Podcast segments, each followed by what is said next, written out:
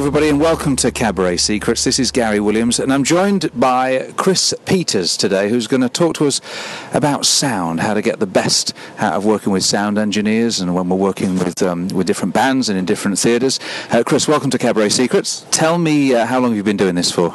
Um, professional touring 23 years. You must have worked with a lot of different bands and singers and setups over the years. Yeah, I've worked with everybody from small theatre acts doing the Mikado in Bath Theatre Royal to stadium tours with Robbie Williams. A wide range of different sounds and different artists. What's your, would you say that you've got an area of expertise or something that you, you like doing best? Um, the area where I, I sort of specialised in was PA design, designing big stadium arena sound systems. And then I designed the surround sound for Roger Waters at the O2. So, you know, that's kind of my main area. Um, the reason I'm back here on the Queen Elizabeth is I want to actually do some mixing on the desk, and the sort of career, the path I was taking was taking me away from that. So I just wanted to come back and do, you know, mix mix some music again. So tell me some of the artists that you've worked with over the years. Oh, everyone asks this. Um, Name drop. Alicia Keys, Robbie Williams, Kylie Minogue, Jamiroquai, Tony Bennett. Um, oh God! Don't keep asking me. You mentioned it to me the other day one of my favourites, Burt Bacharach. Yeah, I, did, I, was lucky enough to um, do one show at the Albert Hall that involved two weeks rehearsals. I had 33 guest artists. It was just an amazing night to meet Bacharach, Hal David, you know. So well, not just to meet them, but to work with them, right? Work, yeah, absolutely. To work with them as well was um, absolutely stunning, you know. And the, I mean, working with such a wide range of sounds as well. I mean, that must, you know, sometimes I'm doing corporate events on land, and and the, you know the event the uh, sound companies uh, put in is provided. I've never met the guys before, and it seems sometimes we seem to be struggling to get the sound right, and then it transpires that they've never really done sound for sort of a, a jazz uh, ensemble before or a big band. They're used to doing sort of big rock and roll things. I mean, does does that really make a difference? The approach and what yes. people get used to. Yeah, absolutely. The approach is, you know, if if you're doing certainly with corporate events, I know it can be very difficult because corporate companies, like you say, aren't geared up to doing live sound. They don't have the correct speakers. They don't have the experience within their team to do that. Um, so when you you approach a situation like that, you, have really got to put in what they call a technical rider and say, look, I need these minimum requirements, which might be a PA of a certain size and a mixing desk of a certain type, so that you can, you know, mic up all the band, make sure you've got a nice microphone if you're singing, you know, and these things you, you need to make sure if you're doing a corporate event or any show that you put in a technical rider that says, I need the minimum, this is the minimum I need. Now, sometimes to get to that point where you know what your minimum is might take you a few shows and you might have a few disasters en route yeah. where you think now the sound wasn't good enough there. But once you've done a few shows you think well i actually when i did it last time it was fine. You know and even it might be as simple as take a photograph of the pa and then think well i need something of this size. You know it was 2000 people you know, take photographs of, of, the, of the equipment. Then, so if, I, am doing a, let's say a, a, wedding, I'm singing at somebody's wedding in a marquee. Let's just to give you an idea of the size. There might be say 400 people there. Right. To give you an idea of the size of the room. What would a technical rider look like? What would a simple technical rider look like? And how much detail would there be in it for something like that? Well, a technical rider it can be simply simply stated. I the best way to do it. People used to go, oh, it, I need a 10 kilowatt or 10,000 kilowatt PA. That means nothing anymore what you're looking for is okay, I've got 400 people. I would like at the back of the room for an SPL sound pressure level of 94 decibels, say, which is not too loud. It's it's a pleasant enough volume.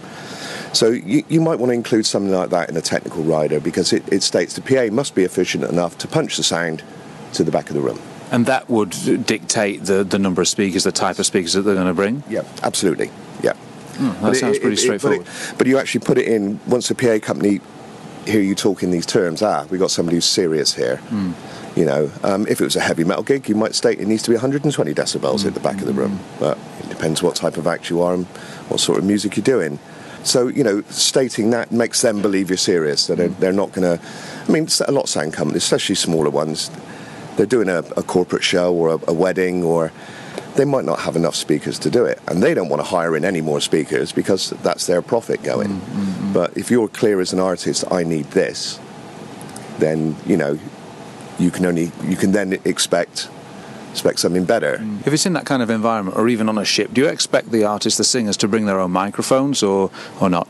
Generally, no. I mean, if if you're a singer, I think it's a good idea to have your own uh, microphone. Obviously, we use radio mics on the ship here, so we could then you'd have to have the same type of radio mic systems that we use on the ship.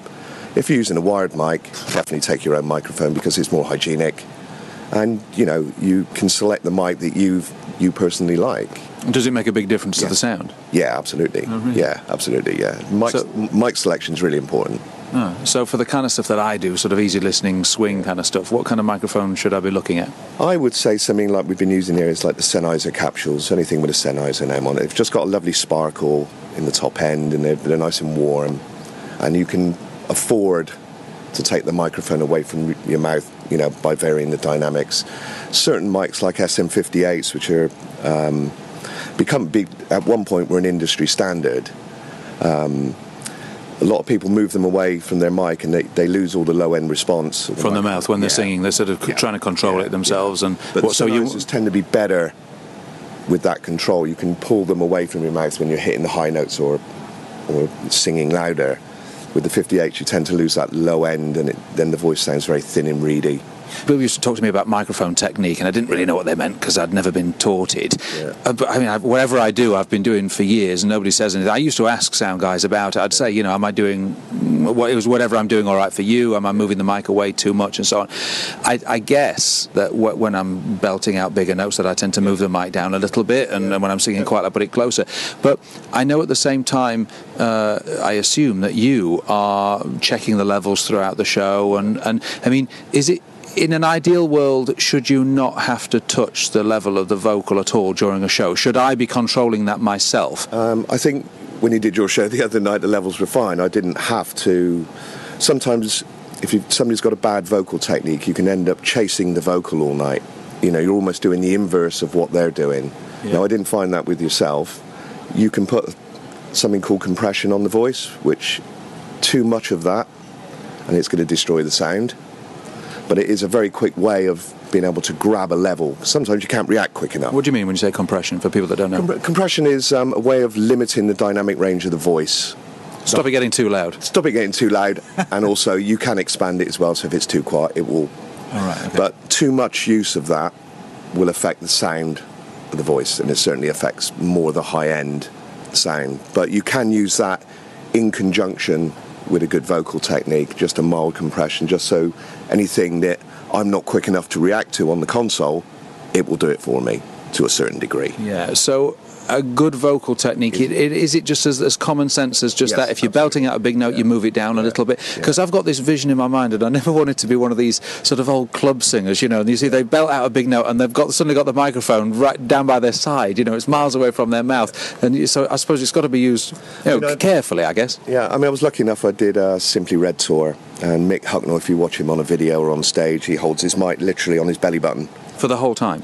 Pretty much. Occasionally comes a bit closer, but it's it's very long. And I don't know how he. Ma- is the the only person I've seen who can who can do that, and it sound amazing. So, I mean, th- there's not much technique going on there then, presumably. if he just stays it there the whole time. it's co- kind of on his chest or then lower down. Ah. He is moving it with the dynamic of his voice, but it, for some reason it sounds amazing. Because when I when I first saw it, I thought this is not going to work. Yeah. No way this is going to work, and it does. Isn't there something about if you keep the mouth, uh, if you keep the microphone close to your mouth, that it has a more of a bass, more of a deeper it's- resonance? yeah. A lot of microphones rely on what's called proximity effect, which is the mic on the lips. The, the SM58 was designed to be used that way, but you will get more low end the closer it is to your mouth. It's just a simple fact.